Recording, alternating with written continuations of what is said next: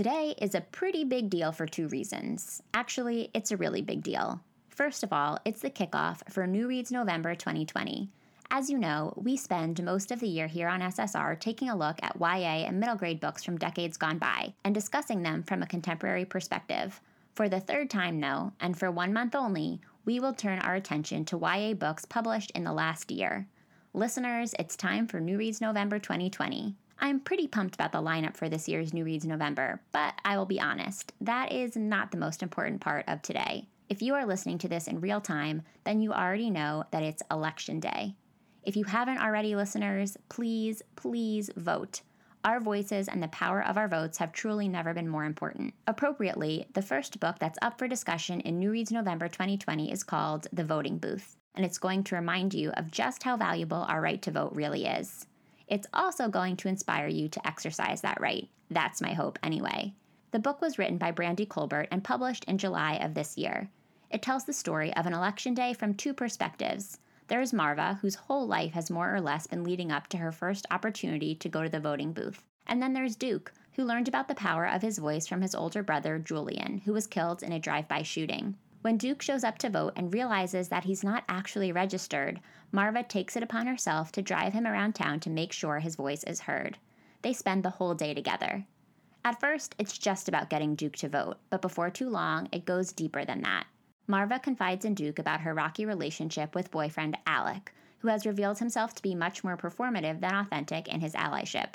He's not even voting. Duke confides in Marva about Julian, who is a major activist in their community and whose shadow Duke feels he is constantly living in. And then there's Marva's cat Selma, also known as popular Instagram pet Eartha Kitty, who runs away halfway through the day. No one knows about Marva's secret life as a cat Instagrammer, but Duke helps her figure out how to reveal her true identity and organize a search party to find Selma and bring her home. The voting booth opens opportunities to discuss so many timely issues racism, representation, social media, voter suppression, respectful relationships, police brutality, activism, and, of course, voting. I am so grateful to my guest for joining me for this very well timed conversation. Today's guest is Cayla Turner, who you may know from Bookstagram as Book It Queen. Cayla currently works in higher education. She studied English literature and writing and Africana studies at University of Pittsburgh and also minored in dance pedagogy, which she says is one of the best decisions she's ever made. Cayla received her master's degree in student affairs and higher education from Indiana University of Pennsylvania. While Cayla is very passionate about education and running her bookstagram at Book It Queen, she also loves hula hooping, traveling, dancing, and plants. She lives in Pittsburgh, Pennsylvania. Thank you, Cayla, for being a guest on this week's episode of SSR. Thanks to all of you for following me on SSR's social media as well. I love sharing news about SSR, plus peeks at my life and reading, and of course, my golden retriever. If you're not following me already, come on over. SSR is at SSR Pod on Instagram and Twitter, and you can find the show on Facebook by searching the SSR Podcast. There's a smaller, chattier Facebook group as well. Find that one by searching for the SSR Podcast community. I can't wait to see you there. In addition to being a great way to connect with other readers and SSR fans, social media is a perfect platform for sharing about the show. If you love this episode, and I really think you will, take a screenshot of it and share it to your Instagram story, tagging SSR Pod so I can see. I really appreciate you doing that. I also appreciate all of the ratings and reviews that you've left on iTunes. Thank you so much. If you enjoy the show and haven't left a five star rating or review yet, I would love it if you would consider it. At this point, I know I'm a little bit of a broken record with this, but it really does make a difference. You can also make a difference for SSR by shopping for podcast merch at www.ssrpodcast.com/shop. There are such fun bookish goodies there for you: SSR stickers, bookmarks, tote bags, and t-shirts. You are going to love them. Plus, when you purchase SSR swag, you are supporting the podcast in the process. One more great way to support the podcast: Patreon. Patreon is a platform that connects you with the creators of your favorite content so you can support them with your dollars. As you may know, SSR is an independent podcast, which means I don't receive financial backing from a larger organization. For this reason, I am so incredibly appreciative of the community we have over on Patreon. Thank you so much for your support. You can join that community for as little as a dollar per month. Different exclusive rewards are available for you at each level of sponsorship. Things like SSR swag, bonus episodes, newsletters, on-demand book recommendations, and more. Visit www.patreon.com slash ssrpodcast or go to www.ssrpodcast.com and click support at the top of the page for more information. Last thing before we get into the episode, as you're shopping for audiobooks this fall, please check out Libro FM. Libro FM allows you to support independent bookstores instead of giant companies. The audiobooks that you get from Libro FM are exactly the same as the ones you would purchase from big corporations, and they're the same price too. Plus, SSR listeners can cash in on a discount on their first audiobook purchase from Libro FM. Go to Libro FM, that's L I B R O dot FM, and use code SSRPOD when prompted on the site to get a two month audiobook membership for the price of just one month. Now let's go to the show. And also, vote. Welcome to the SSR Podcast. You may recognize SSR as an elementary school era abbreviation for silent sustained reading, but if you don't, that's okay. What it stands for here is Shit She Read. Each week, we'll crack the binding on an old school read written for kids or teens and talk about it from a kind of grown up perspective. We'll obsess over heartthrobs, relive the frustrations of middle school, and say an occasional WTF to a beloved author. If we haven't met yet, I'm your host, Alli Hoff Kosik, freelance writer, lifelong bookworm, and lover of anything covered in rainbow sprinkles. So find your favorite reading spot and a glass of wine. We're about to revisit some literary throwbacks right here on the SSR podcast.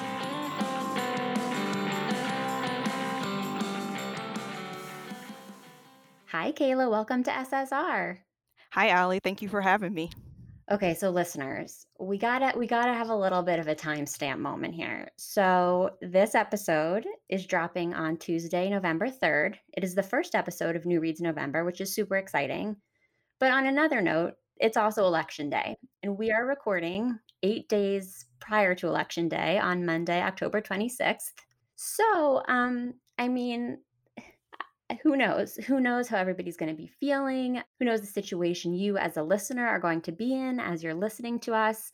I will say that if you're out and about on Tuesday, November 3rd, when this episode drops, I hope that you are out voting, making a plan to vote. But I did think it was really important to timestamp this episode because it's a really like time sensitive conversation that we're about to have about a book called The Voting Booth. Anything you want to add to that, Cayla? No, hopefully you've made a plan or you've already voted at this point. Like, can't stress that enough. But yeah, I think you're I think you're hitting it right on. Don't know how we're gonna be feeling, but you know what? We're diving in. We're going in. I'm hoping that I am eating something really delicious and like maybe not watching returns until maybe like 9 p.m and then aggressively watching returns from 9 p.m. until probably two weeks after that. That's sort of what I'm hoping that to be doing on November 3rd, but really, who knows? Yeah, I'm I'm kind of hoping to maybe keep myself busy. That's how I stop myself from constantly looking at something that I know is going to bring like, you know, raise my heartbeat and and all of those good things. I remember a couple years ago like I had gathered with friends. I don't think that I'm going to be in the mood to like do that this year. Nope. Um I think that it's just going to be me and my partner here and we're going to periodically check, but like I said, I'm going to like probably do some things to keep myself busy that evening. Yeah, my mom's friend told me, and I share this because maybe it will be helpful for listeners who are having different kinds of feelings as they're tuning in on November 3rd.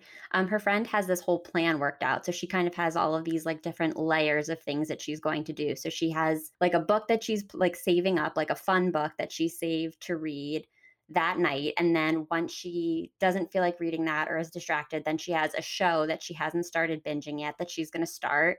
And then when she gets distracted from that, like she has all these different steps of things. So there's a suggestion, coping mechanisms all that to say, we're thinking about all of you today. I hope that you have already voted or that you're making a plan to vote right now or later today. And in the meantime, I hope that you enjoy this conversation about a very timely book called, as I said, The Voting Booth. It was written by Brandy Colbert and published in July of this year.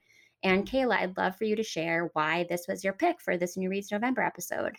When I was when I looked up this book one, I have to say that I definitely saw it on my feed in Instagram. And so I was reading a little bit about what other bookstagrammers were saying. I think also this conversation just around voting and advocacy, social justice, those were themes that were very important to me. And so when I saw this particular book pop up, I was like, okay, yeah, this this has to be the book that that I read um, and discuss. So I was pretty excited about it for you know, like I said, all of the themes that had that had popped up and what other people were saying. And when I read it, I was like, "Yep, made the right decision." Yeah, I agree. So, this book is about two 18 year olds getting ready to vote in their first election who are coming at the election from two very different perspectives. Mhm. I'd love for you to share, like, what was your level of political interest or engagement when you were 18? Was this something that you were into? Did you connect with these characters, or at least with Marva, who is like the more politically enthusiastic character in this book? Do you have any memories of whether or not you were involved at this time of your life? I do, and it's funny because I was probably more like Duke. Okay.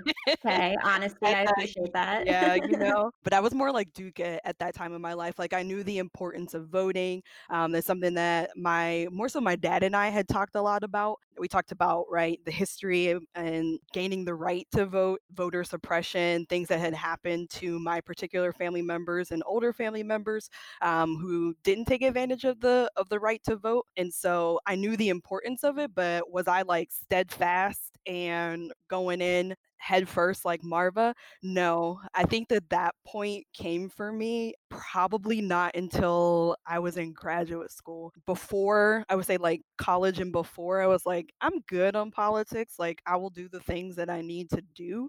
Um, and I understand how these things affect me, but it's just very messy. Now, the messy part of politics has not changed. No way. No way. However, my attitude and outlook towards it have. I understand a little bit more of the role that I personally play because I know that in talking with older family members, a narrative I hear a lot is oh my vote doesn't count it really doesn't matter. Um, and i think that that's something that has been definitely passed on to to younger generations unfortunately um, and i don't believe that to be true i do believe that every vote matters and every vote counts someone asked a question why would they work so hard to suppress it if it didn't matter Mm. um, and so i think that i became more like marva um, going back to your original question when I was about in graduate school. And honestly, at that time, there were there was a lot happening, right? So 2012, we came off of Trayvon Martin, and that was that was my senior year in college. And then we had moved into Mike Brown around 2014. So there was a lot of civil unrest, um, a lot of talk more about okay. Who are we, you know, voting in? Who are we electing into our offices? Who are going to help our marginalized and minoritized populations? So that's when it came about for me. Thank you for sharing that experience and and the honesty, I think, um, about sort of the evolution of your interest in politics. I have a few, like, sort of anecdotes that I'll share about my interest in politics growing up. So I have this very clear memory in the 2000 election. I was in this program in my elementary school, and we had we organized like a mock election among the whole elementary school and we built like cardboard voting booths. I think they were just out of like refrigerator boxes. So the title of this book made me laugh. And I think it was like a contest. There we split into two groups and each group had to decorate a different one. You know, there are these two refrigerator boxes, and it was like, which team can make the prettier voting booth out of a refrigerator box? But then we also did vote as a school. We did a, a Bush versus Gore vote in 2000 and I remember taking it very seriously, and I was 10, and I remember going to the school library and printing out, like, dozens of pages. I mean, this was very wasteful and bad for the environment, but I printed out, like, dozens of pages of information. Who knows what website it was from in 2000 about Bush's position on X versus Gore's position on X, and I acted like I understood it, like it was all I mean, it was like policy speak, like, I probably wouldn't understand some of it even now, but my parents come from 2 different political positions, and so I really, like I wanted to understand as best as I could. So that was me at 10. I don't remember who I chose to vote for, if I'm being completely honest, um, which I regret. I wish I knew. And then, um, in 2008, I started college, and I went to college in Washington, DC. And I remember being very important to me that I registered to vote in DC, which is in hindsight really dumb because I'm from Pennsylvania. And so I should have voted in Pennsylvania, obviously. But I really wanted to vote in person. Like, I was like, I want to go in. I don't want to vote absentee. So I voted for the first time in DC for President Barack Obama. And I was writing for the school paper at the time. And so they sent me out to go to some like RNC party to cover it. I'm like 17 years old. Um, I had no business being there. I was wearing like my mom's pencil skirt and these ridiculous heels. And I was like, oh, hello, Republicans. Like, I did not vote for your candidate. And then as soon as they called it, it was at this fancy hotel. As soon as they called the election, I like took off, like ran out of this hotel, ran to the White House. And it was just this insane scene. I mean, everybody's seen the photos. And I'll never forget that night. And I think, you know, spending four years in DC sort of, in some ways, it made me more frustrated with politics. I went into college thinking that I wanted to be a political journalist. And I would say there were parts of that experience that turned me off of that field. but it also did teach me sort of about like the importance of knowing how to do the right kind of homework. Mm-hmm. Um, it taught me the importance of voting down ballot and not just focusing on who's going to be in the White House. So yeah, it was it was an interesting experience and one that I won't forget. And um, I don't I mean look, the last the last 12 years have been interesting politically and I think it's great that it, I love to see the way that people are using social media to like educate people about just the importance of voting. That's been really exciting over the last couple of months particularly and I think especially with what we're dealing with with the pandemic and people like not being sure how to vote.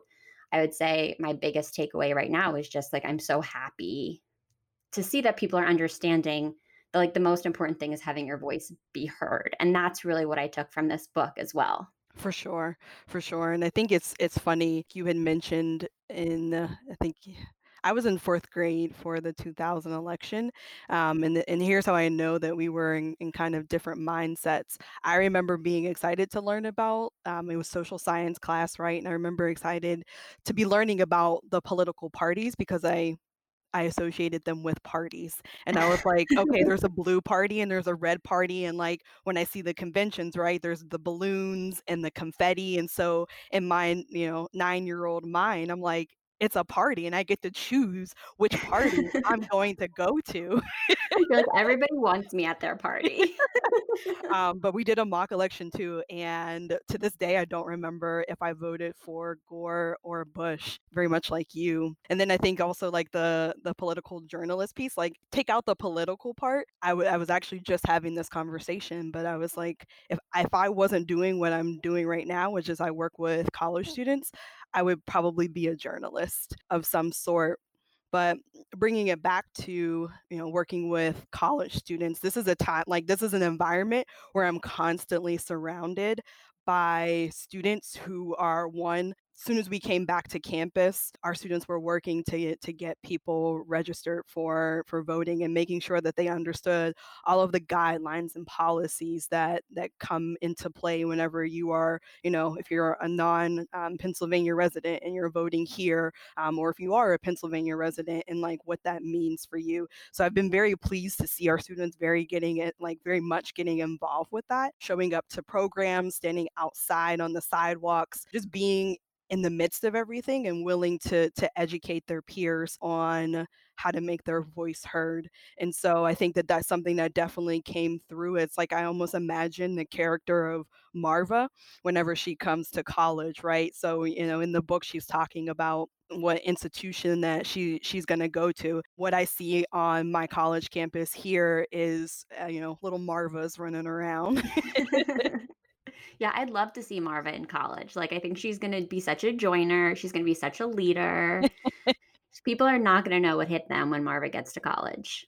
No, they're not. And I think that like again, I think she is just so so steadfast, and she knows what she knows what it is that she wants. And then when she realizes that she when, that she doesn't want something, which is I see, I think we see that and like in her relationship, she knows how to like step back and be like, no, I can you know redirect this, and I love that about her. Yeah, I love that about her too. One thing, just sort of generally, that I wanted to note about the book that I think is worth noting up top is that there's not a single reference to a year in the book. There's not a single reference to a political party anywhere. And there's not a single reference to even a fictional candidate, which I really appreciated because one thing that I was thinking about, especially before I started reading it, was like, okay, this was published in July 2020, which I think is a really smart move, obviously, because it's really fantastic for kids to see a book about like a very real issue out on shelves. They could pick it up in the summertime. Hopefully, a lot of them did. Hopefully, a lot of 18 year olds read it and reminded themselves that they had to register to vote. But I had this moment of like, oh, I hope it doesn't feel too restricted to 2020. And I hope it doesn't feel mm-hmm. like it's isolating readers who might come from one particular political background over another. Um, I just, I didn't want it to feel like it was locked in time in any sort of way. And I loved that it it was not any of those things. Like it was really, I mean, I can guess, I can guess what Marva's political leanings are, but I think that it was a really smart move on the author's part not to spell that out too explicitly because I think it allows readers to sort of come to their own conclusions and do their own research rather than alienating them by dropping names of political parties because I do think all too often like teenagers for better or for worse come to their politics based on where their parents lie on the political mm-hmm. spectrum and for I think that if there were explicit references to certain parties in this book and those parties maybe didn't necessarily align with where a reader had grown up in terms of like their parents' affiliation, maybe they would immediately like shut themselves off to the very important broader lessons that Marva is trying to share with Duke and in turn with readers. For sure, for sure. I thought about that too, and I think it was brilliantly done because it, it doesn't take the focus away from the the the issue right at hand, which is voting. And to me, I think that like yes, voting was the core, but then there were branches of like, okay, all of these loopholes we have to go through in order to vote. Um, I think at the beginning, Marva thought that it was voter suppression, but again, it goes right back to the loophole of like, okay, he just wasn't, you know, Duke wasn't registered in the right borough or the right county. I think it if any particular party, if any particular candidate was named, I think you're right. It would have, you know, nailed it down to a particular time. And so if you're reading this in the future, would young readers still find it, you know, as relevant if it couldn't be molded and then fit into different election times? But i think again it goes back to like that whole registration of getting registered to vote and the importance behind it and the the right of being able to vote and so i did appreciate that as well of like not being too specific but i, I also like the 2020 vibes her having like this whole instagram around her i was like okay yeah that feels that feels very like 2020 loved it. Eartha Kitty was so 2020, and I loved that it was such a twist on Marva's personality, which is otherwise like very conservative and sort of just the way that she handles herself. She's so serious, but then she has this like massive cat Instagram on the side. It was. It was random, but I loved it at the same time. Like it didn't fit what we were shown as readers of Marva, but then we're also like we see later that like people that knew Marva also didn't expect it of her and I think that it was a different a different side and she was so focused on people not knowing that she was the one who was running this Instagram but then there's also like there's this very soft piece in there of like yeah I run this Instagram with this massive following but like this is also my cat. This is someone that this is a, a you know a pet that I kind of rely on emotionally and I'm missing that that piece of my life right now yeah, and I, I mean, as my Instagram followers will know, I deeply rely on my dog Irv, and I think a lot of my followers also rely on him in some weird way because most people like come for Irv and stay for Irv and occasionally listen to the podcast. So I get it. I mean, wish that Irv had an Instagram. That was a huge mistake on my part, but I think that it was handled really well because I I don't love when a book leans like too heavily on modern technology. Like I think it would have been super annoying if we were constantly getting, I don't know, I can picture in some other book there being a lot of inset captions in like a different font with like hashtags every time she posted for Eartha Kitty. I can see that happening and we didn't get that. Like there were a couple of sort of vague references to the things that she was posting but I didn't need to see everything spelled out. I didn't need Marva to be speaking in hashtags, and we didn't get that. So I thought that um, the author struck the balance really well. For sure, for sure. It added to the cute element of the book.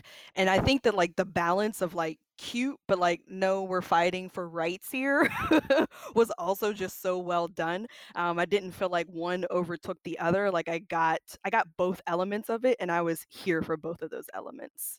For sure. To that point, I found a great review of the book in the New York Times. It was written by Nicola Yoon, another fantastic YA author, and I will make sure to include a link to it in the show notes for this episode. One of the things that Nicola Yoon says is in many ways, this novel is perfect for the times we're in. How better to get young people involved in the voting process than with a book set on election day featuring two incredibly charming main characters exercising their civic duties while simultaneously falling in love?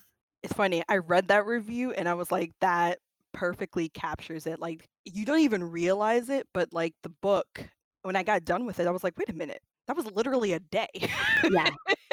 this entire book was the span of a day. I was like, this is a lot to happen in a day. But also, I think that that was significant because we didn't need a span of time for all of this to happen, right? Like, again, we were focused on the voting portion, and then we had this underlying tone of finding Eartha Kitty and that emotional attachment and making sure that that that peace was restored. And so I was like, this is an adventurous day. Like I'm trying to have a day like this. Maybe not on election day. Like I think that that would maybe no, would I need my snacks. I need my snacks on election day. exactly. Maybe that would be a little bit too stressful. But I think that yeah, like right, we have we have some underlying romance here. We have Eartha kitty and then we have like you know we are going to get Duke to vote. We don't know where it's going to be. We don't know when it's going to happen, but it's going to happen today. Today, um, interestingly, I found a Q and A with the author Brandy Colbert, who said that this was the first of her books. She's written several other novels. This was the first one that she actually outlined because it took place over the course of one day, and she's never done that before. She normally calls herself a pantser versus a planner, but because the novel took place in such a short period of time, she was very cognizant of the fact that like she didn't want the characters to either be like moving too quickly for the day or sort of getting too lost in each other because they had one day. So I thought that was interesting just from a writing perspective that she handled it differently, knowing that she was really covering just a few short hours in these characters' lives. Yeah. Uh, I mean, we've named a couple of concepts at this point, right? Brandy's ability to like focus on three issues, her ability to write this novel that spans the course of a day. Like we talk about these and we're like, yeah, like she did that. But I, I think you bring up a good point when you're when you're talking about it from a writer's perspective as someone who studied writing in college, like that's not an easy thing to do. That is not easy whatsoever and I felt like it was executed flawlessly. Again, I can't I can't say enough how brilliantly it was done, like putting these elements together. It's enough to right do one of them, but then you brought in multiple different things that happen and you made them meld together just so seamlessly. Well, it's really easy to do it poorly. I think, you know, you and I have both read enough books Yeah. probably to know that you can write a book set in a short period of time in a really effective way or in a really ineffective way. And I think that Brandy Colbert did a very effective job with this one. Um, and it felt like it was really well paced. And she did an interesting thing too, where throughout the book there are these these sections called like about Julian or Mhm. about Ida or about dad. And so while the majority of the chapters were told either from Marva or Duke's perspective, sort of in real time, every once in a while, the author would take us out of that real time narrative with a chapter that was dedicated specifically to one of the secondary characters, most often one of the family members of either Duke or Marva. And so it was sort of like a really nice way to take us out of that not even 24 hour period, probably 12 hour period that we're actually spending the time with Duke and Marva so that we could get the context that we needed for their lives. It also sort of like, I don't know, shook things up a little bit because it is easy for a book set in a short period of time to get a little bit boring, even on an exciting day like this. So I Mhm. liked the way that she did that, but it didn't feel confusing. Sometimes I think too many flashbacks can be confusing. It was all very clear and just really nicely done. For sure. And I think that they they elicited a lot of emotion. I think that we've we've seen books where I I know I'll speak for myself where like I've read books and the, there's a secondary character or there's a character that's introduced and then I'm questioning like okay, so like what was what was the point of this character? I'm trying to like piece it all together, and that's not something that we had to do. Like when we think about like, Duke's older brother, who was also an activist, Julian. Like I think that that was the one that elicited a lot of emotion from me because at some point I was like, okay, Julian is no longer here. And so I'm getting these flashbacks of what Duke is thinking about and how he's connecting the past to the present and what that means for him in that context. And I think that the one that really struck me was the um, the incident in which they were pulled over by the police and he's and Julian, I think Duke is a little boy at this point, and he's telling them like, don't ever do that again, right? You don't talk, you don't you listen and you do exactly what I tell you to do. And we're we're brought to the present time where Marva and, and Duke are pulled over by a Latinx police officer. And I think the correlation of those two was just very interesting. And like I said, like for me, that elicited a lot of emotion. I was like, okay, I think I understand this a little bit more. But I also I think a piece of that was like going from these about sections, but then going back to first person narrative. I think that the first person narrative and the al- the alternation of that also really like sealed the deal for this book for me. Yeah, it was it was interesting because when I was going back through the portions of the book that I highlighted, like just trying to make sure that I had some of my favorite parts pulled out in case I wanted to drop some quotes in our conversation today. So many of the quotes that I pulled out were from the Marva sections. But as you said, I feel like I was more emotionally affected by a lot of the Duke sections. It's almost as if like the Duke sections weren't maybe quite as quotable as the Marva sections, but like if I take a step back and I think of the big picture of, as you mentioned, like this relationship that he is still kind of cultivating with his brother, even though his brother is gone, like he's trying to figure out what his relationship is to Julian's memory, what his relationship is to the things that Julian was passionate about. Like he's still learning from Julian and trying to figure out what his role in his family is. And Julian taught him a lot and I was very I was just like very touched by that experience that he was having like navigating all of that throughout the book and then of course like coming to understand the importance of making sure that his voice be heard on election day like I don't know I, I felt as though Duke sections were more affecting for me emotionally. But for some reason, like when I'm looking through a lot of the notes that I took, it's a lot of Marva speak. Right. I think because Marva was just dropping nuggets along the way. Yeah. I think that she's very mature for her her age. But then you, I think we also not that Marva doesn't have experience. I think that their experiences are just different. When you look at Duke's experiences, like he's not saying anything, but it's the things that have either happened or the things that he's either doing. Because I also think about his relationship with Julian, right? And I also I think about it as like a tether. Julian feeding into him and then Duke feeding into his sister, right? And how that cultivates at the end um, whenever he's defending her with with the parents. And so like their relationship might have been different, but I think that he's taking pieces from that relationship and then trying to be a we'll say quote better big brother in how he protects but also like helps to advocate for his sister. Yeah, that cut me cut me deep when Ida, his younger sister, was like, I know that you idolized Julian so much and you talk about how great Julian was, and everybody talks about how great Julian was, but like, you're my Julian. It's like, oh my God. Ugh. You're like, you're gonna do this now? right now. The book's almost over. Something that actually just occurred to me. Does the phrase Black Lives Matter appear in this book at all? Like specifically? I don't think so. I don't recall at all. And I think that again, like that's just part of the geniusness of yeah. like it doesn't need to be said. I think right. that it's I think that Marva, her family, Duke are an illustration of that. But you're right. I I hadn't thought of that and I can't think of a single occurrence where it, it pops up. Well, because the the activism that Julian and his friends seem to represent feels to me like a very obvious representation of the Black Lives Matter movement that we see in our real life in 2020. Mm-hmm. I couldn't remember if they actually used those three words. I don't think they do, which is probably a good move in terms of not alienating people. Although I very much wish that we didn't live in a world where that would alienate anyone. Um, yeah, that's that's a whole other conversation. But I, when I think about it, it is interesting that that she didn't choose to use that phrase anywhere it's interesting the the contrast right of saying and doing i firmly believe that your voice is powerful, right? There's breath that comes out from your voice whenever you're speaking. And so we know that breath is, you know, breath is life. And so there's a lot of different elements that can be conveyed in your voice, right? Inflection, emotion, all of those things are coming out whenever whenever you're speaking. But then there's also a contrast of doing. And I think that in writing this, Brandy does she shows and writes about a lot of things that are being done. So we have I kind of think about it as like Marva, who is the she's doing a lot of things, right? But she's also speaking a lot of things where Duke is saying less, but doing more of the things. And I think that it's an interesting contrast and balance between those things of like you you need both, right? You can't just be saying what you believe but not acting upon it. But then you also need to be telling the people and those who surround you what it is that you believe, not just doing it, right?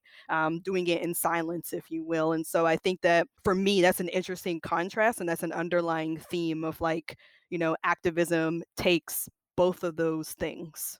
I think that's really well said. And it's interesting because I feel as though Duke absorbed all of this. He, he feels things that he believes and the things that he knows to be right so deeply in his bones because he grew up with Julian as a role model. But it's almost like he doesn't know how to channel it. Like he he lives in this house where voting is considered really important.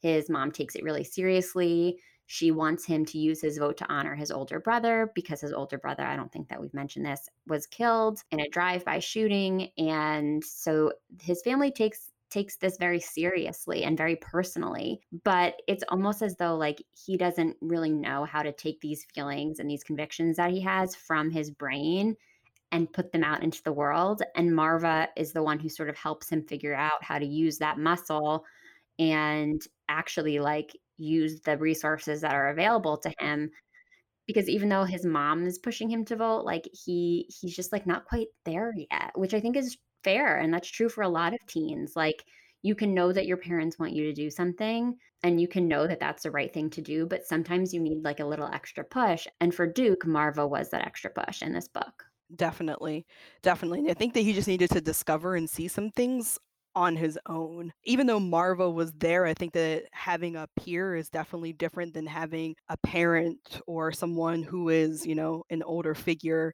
to you with you.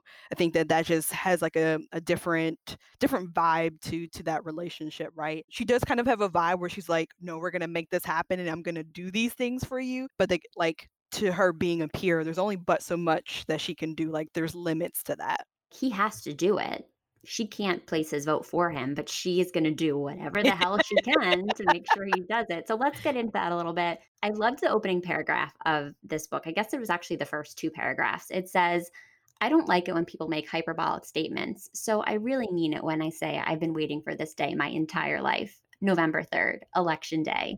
But not just any election day. It's the first one that I'll be able to vote in, finally. I related to Marva so much in this moment, picturing my 18 year old self like walking my ass into like a high school gym in Washington, D.C., being like, I don't need to vote in my home swing state of Pennsylvania. I'll just vote here. Here I am, so excited to vote in person. So I felt that very hard. And so she like goes and she's like absorbing the whole experience of voting. She says, I step into the booth and take a deep breath to orient myself in this moment, but also to take in every part of the voting process.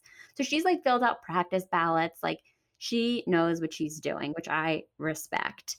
And then she is like getting ready to leave the polling place and she sees this guy who seems to like have messed up his voter registration. And so she like marches up to him and she like, we're going to figure this out. I'm going to help you. And she says, listen, we have to try to figure this out. I didn't spend months helping people register and educating them on the ballot measures only to see someone throw away their vote.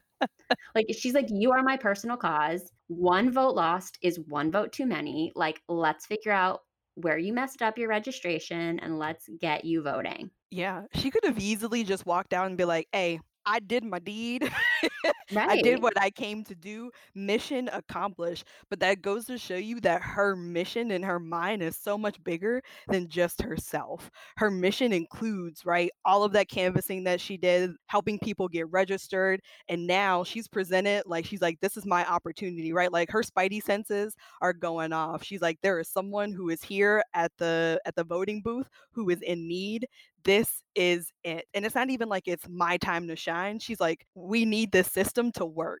I need you to vote. I think that there's like no selfish nature about it. I think that again it goes back to just her her maturity and her mindset at, at even her age where she's like this is way bigger than just me. Yeah, and I think it goes back to our conversation way at the beginning of this recording about how, like, truly every single vote counts because you could make the argument that at this point, as you mentioned, like Marva has been canvassing for months. She's really put in the work. Hopefully, her efforts have resulted in dozens, hundreds of people voting because she's inspired them. And she could have walked away and said, like you just mentioned, A, I voted, so check. But also, B, like I spent all of this time. I'm sure that my efforts have resulted in all of these other votes in my community. But that's not what she does. She's like, oh no, this one vote is still important to me, especially because it's somebody who's my age. And I like want people to be engaged in this process, even when they're 18. Like, I think she wanted Duke to feel the excitement about it that she did. And it would have been really easy for either of them to get discouraged. But she takes it upon herself, even though she doesn't know him, listeners. Like they've never seen each other. She's like, okay, get in my car. We're going to go figure out what happened. And basically, like his parents had recently been through a divorce. And so he thought that he had registered at the wrong parent's house. And I have to say that this whole situation like triggered so many of my personal anxieties because I get really anxious, not just about like voter registration specific stuff, but like anytime I have to go through any sort of like official process, I get so anxious thinking that I'm going to show up and I did the whole thing wrong. And it's because I'm like so type A and mm-hmm. such a planner that for me, I'm like, I know I've checked all the boxes. I know that I've done my very best, but what if it wasn't enough and I get there and I look stupid? And I felt that for Duke. I could like feel my embarrassment on his behalf, like thinking that he'd gone through all of the measures to make sure that he was registered. I mean, he like had this whole conversation with his mom in the morning about how he was covered and he was going to go vote on his way to school. And I just felt for him because I was like, that is such a terrible feeling to show up in this very official setting and look dumb. Yeah, that is that is definitely a real feeling. I remember having my little um, voter registration like ID card. I remember getting that in the mail, and I remember going to go vote in in 2012, and I I think I misplaced it somehow, some way, and I was like, oh gosh, are they going to turn me away? This is going to be so embarrassing, right? Because at that point in 2012, I remember dressing up, so it's like I like, didn't have to. I'm here. I literally wore sweats and a t-shirt to class every day. But that Tuesday, um, it was an outfit.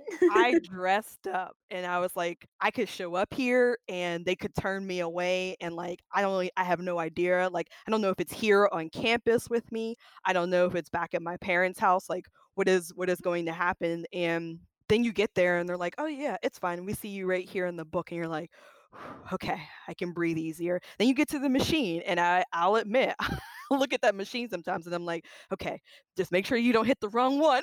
right. Oh, totally. Totally.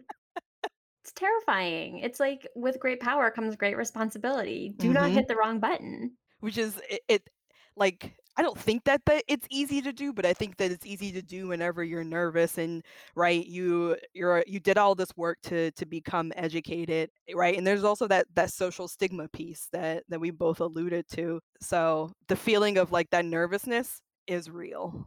Yeah, and I think that Marva taught me a couple of things about the importance of different kinds of civic engagement and civic education, like the fact that she drives Duke to the other polling place that she thinks might be the right spot given his dad's address, because originally he thought he was registered at his mom's address. So she drives him to another place at a church that's in his like dad's neighborhood. It turns out that he's not registered, but Marva knows enough to ask for a provisional ballot for him. Like she knows that that's your next step. She knows that he should be able to vote anyway. Like she knows everything that you're supposed to do. Like she's prepared for all possible scenarios on this day. And I have to say, like, I would not know what to recommend to somebody in that situation if I were there on election day. And it got me thinking, like, I'm so passionate about helping other people make a plan to vote. I've tried to use my platform to encourage people to vote throughout this whole election and campaign season. But it's also really important to like know your shit and to like actually be able to give people hard facts and to like ask specifically for things that are going to help people exercise their right to vote if you are in that situation because too often it's a lack of information for all of us and like Mhm. a lack of time that maybe we've taken to learn these details that keep people who deserve and need to vote from doing that. Yeah, for sure. And it's it goes back to what you said you mentioned earlier, right? It's about knowing those resources. Those resources are there, whether they are, we'll say, advertised or maybe not advertised. That's definitely something that is there and that we need to educate ourselves on. And that when I listen to the college students on on my campus and they're talking about right these processes, like I know the basics of it and I know the fundamentals of it. But when they go into right like all of the the things that you need to do if you are not a resident here or right if you weren't registered at some point in time all the deadlines and all of that i'm like this is a lot to remember and i i know i keep saying it and i keep going back to it but i'm like go ahead marva i know you better do your thing One of the things we haven't touched on at all yet is Marva's relationship with Alec, who is the boyfriend Mm, that she's had for two and a half years. I think we're both rolling our eyes a little bit at this moment because he sucks. Spoiler alert. And they end up breaking up by the end of the book.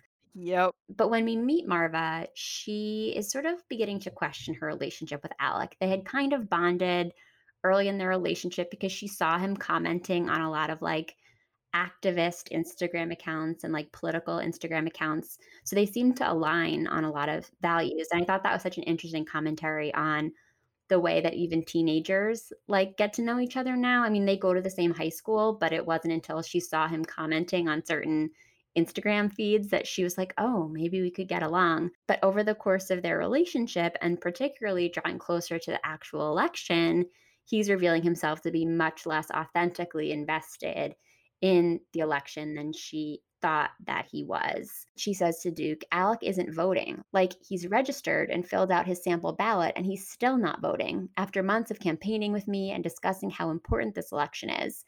And it's not like he only cared about it after we were dating. He was really into politics before we ever got together. That's a big reason I started liking him. He's suddenly concerned about voting in a two party system. Also important to note that in case I don't know that we've come out and said this, but Marva and Duke are both black and Alec is white. And that's a really interesting dynamic between the two of them. We get a flashback to their first trip to his grandparents' like ranch or farm or something when they first started dating. And as I was beginning to read it, I was like, these white grandparents are going to be awful to her, and I'm dreading it. And she didn't do that, which I appreciated because it would have been really easy for just like the white grandparents to be terrible to her. right It was actually Alec who she had thought was like so progressive and empathetic and educated about her experience, who revealed himself to be really just like lacking empathy for her experience with something very specific, which is the way that her family celebrated Juneteenth. And he basically was just like, well, why would you have to celebrate Juneteenth separate from the 4th of July? And like, even his grandparents are like, oh, this is really interesting. Like, tell us more. And he just like is not interested in hearing it. And that was her earliest red flag that maybe they weren't going to understand each other, but they they kept dating for like two and a half years after that. yeah i think that that's a other role that social media plays in this is that and this is this is also what kind of feels 2020 i'm i'm about to sound like very shady but i i mean this i think that it presents such a stage for performative allyship um, Mhm. which is something that i've seen way too much this year that it's it's easy to be kind of reeled into that you're like right okay he's doing this he's check right right check it's almost like she has a checklist all right he follows these accounts Yeah. check he likes these photos check he's bookmarking you know i think she would have to have access to his instagram for that but you know what whatever he's Marva might. bookmarking Marva might have access. i would And not I be love shocked actually I love her for that. If she does, like, good for you. but she's looking at these things that she can easily we'll say record right or that is evidence of something that she really wants to believe and then to find out right right you can follow all types of like activity online but until you talk to that person um, and you have those experiences with them you're not going to really know the authentic person and she was showed a piece of that. I think that deep down and I think also just, you know, with her being a little bit young, maybe she she wasn't ready for that. She didn't want to believe that. She believed that they could progress past that. But it's interesting how they kind of did like this this 180. They came or more like a 360. They came back to a piece of where they started. Yeah, they were able to move past some things, but I think when I was reading and this is just my my 29 year old self, I was like, I'm not fooled by Alec. I can see right through you. The first page, the first time that I read about you, yeah, you're not the one. yeah. And I mean, I think most people can relate to that sort of relationship experience to some extent. Like, I think, especially hmm in your early years of dating, we've all had moments where, like, we wanted to believe that somebody was the person that either they presented themselves as or the person that we just sort of like decided they were, even if hmm there were red flags demonstrating otherwise. And then you have this terrible reckoning where you're like, oh, oh, like I've I've sort of mentally been your champion like i've been arguing with myself on your behalf like it's not even that you're speaking out for this person with other people like you're defending them to yourself because you want things to work and at a certain point that doesn't work anymore and that's what happens to marva but the stakes are very high because alec is not first of all he's not doing what he said that he would do, which was vote and be involved in a process that's very important to her and that she understood to be very important to him as well. Like they'd invested all of this time in campaigning together, but he is also being disrespectful and exercising his white privilege in a really gross way. At the end of the book, when they break up, she says, and don't you care about anything? Alec, these issues affect me and a lot of the people I know and love. I don't have the luxury of just not voting, and you shouldn't take advantage of the fact that you do. And in that moment, she is basically saying, like, this is your privileged ass, like, not giving a fuck about the fact that people who look like me have to care about stuff like police brutality and must be nice, but like, you're supposed to be my advocate and my ally, and you just are too lazy and like too busy over there pontificating about the two party system when you have an actual ability to like make a difference. And so I thought that was really well done. I think the contrast between Alec and Duke was really well written. For sure, for sure. And I I also think about like that quote, even though it comes at the end of the book, I think back to where she had um, Marva gone on like a college visit, and she had a very like she experienced a racist incident where she was very impacted by that.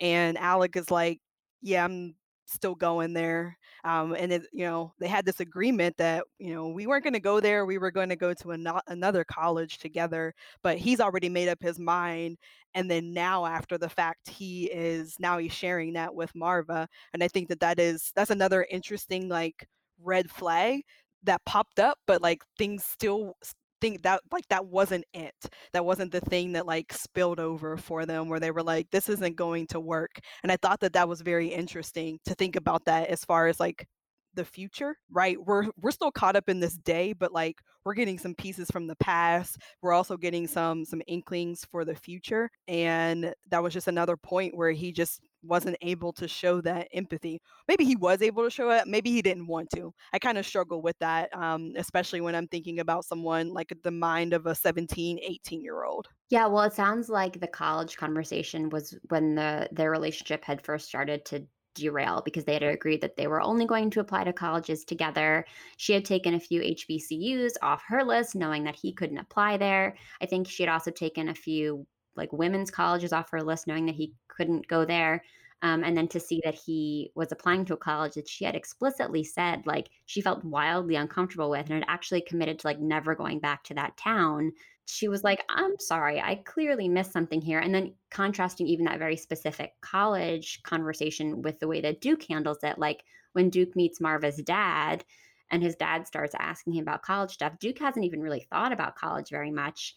And he's open to hearing what her dad has to say. Her dad went to Morehouse and he's like, I think you'd be a great Morehouse man. And Duke was like, Oh, like, thanks so much. That's so nice. And he starts thinking about it differently. So I think just the way that these two 18 year old dudes approach life is very different. And I think that Brandy Colbert did a great job of illustrating how they both operate for better or for worse. And I think Duke is um, clearly a better match for Marva. And though we don't know this for sure at the end of the book, I have a feeling that they have a nice future together. I think it's also worth noting like we don't know who wins the election Mhm. that is happening on this day. They do decide to watch the returns together. They go back to Marva's house, which is super cute, I thought. And they just kind of decide, like, oh, no matter what, we got this. Like, I think that's the last phrase, the last sentence in the book. And I appreciated that, like, sitting here as we speak, eight days out from November 3rd in the real 2020. I, again, I'm glad that she left that sort of open ended quality to the book and this like we got this approach I thought was really nice because she didn't know when she wrote this book how it was going to end. Like she didn't even know it was what it was going to look like when the book was published. I'm sure this book was finished in early 2020 and it didn't come out until July. So there's so much that she couldn't have foreseen. Right. So I think that she handled that really well. Yeah, I was very happy to be left on a on a happy note. I don't need every book that I read to be left on like, you know, you know, feeling high in the spirits, but I was very grateful that that this one did it. I think that it was kind of like a roller coaster, right? Like we were we were going up and then we had some dips, I would say, with the flashbacks and then some present things that happened. Maybe a small little like bunny dip whenever Eartha Kitty was lost, fight with Alec, those types of things, right? And then we took a plunge, right? I think personally from the from the stance of Marva whenever she actually ended things with Alec. But I would also say for Duke because I remember him apologizing and being like, I am, I mean, like, did this happen because of me? And so there's that guilt factor. And then we started creeping back up at, at the end, right? I don't think we get to like the point where we were at the beginning, um, but like we definitely didn't end in the valley. um, so it was nice to be left with, I would say, hope. If there was anything that came out of that last paragraph, it was hope. Um, and I think that that's something that young voters, um, well, any voters, but especially young voters need, is that you need hope in going to the polls and hoping that you are voting for a better life, more opportunities.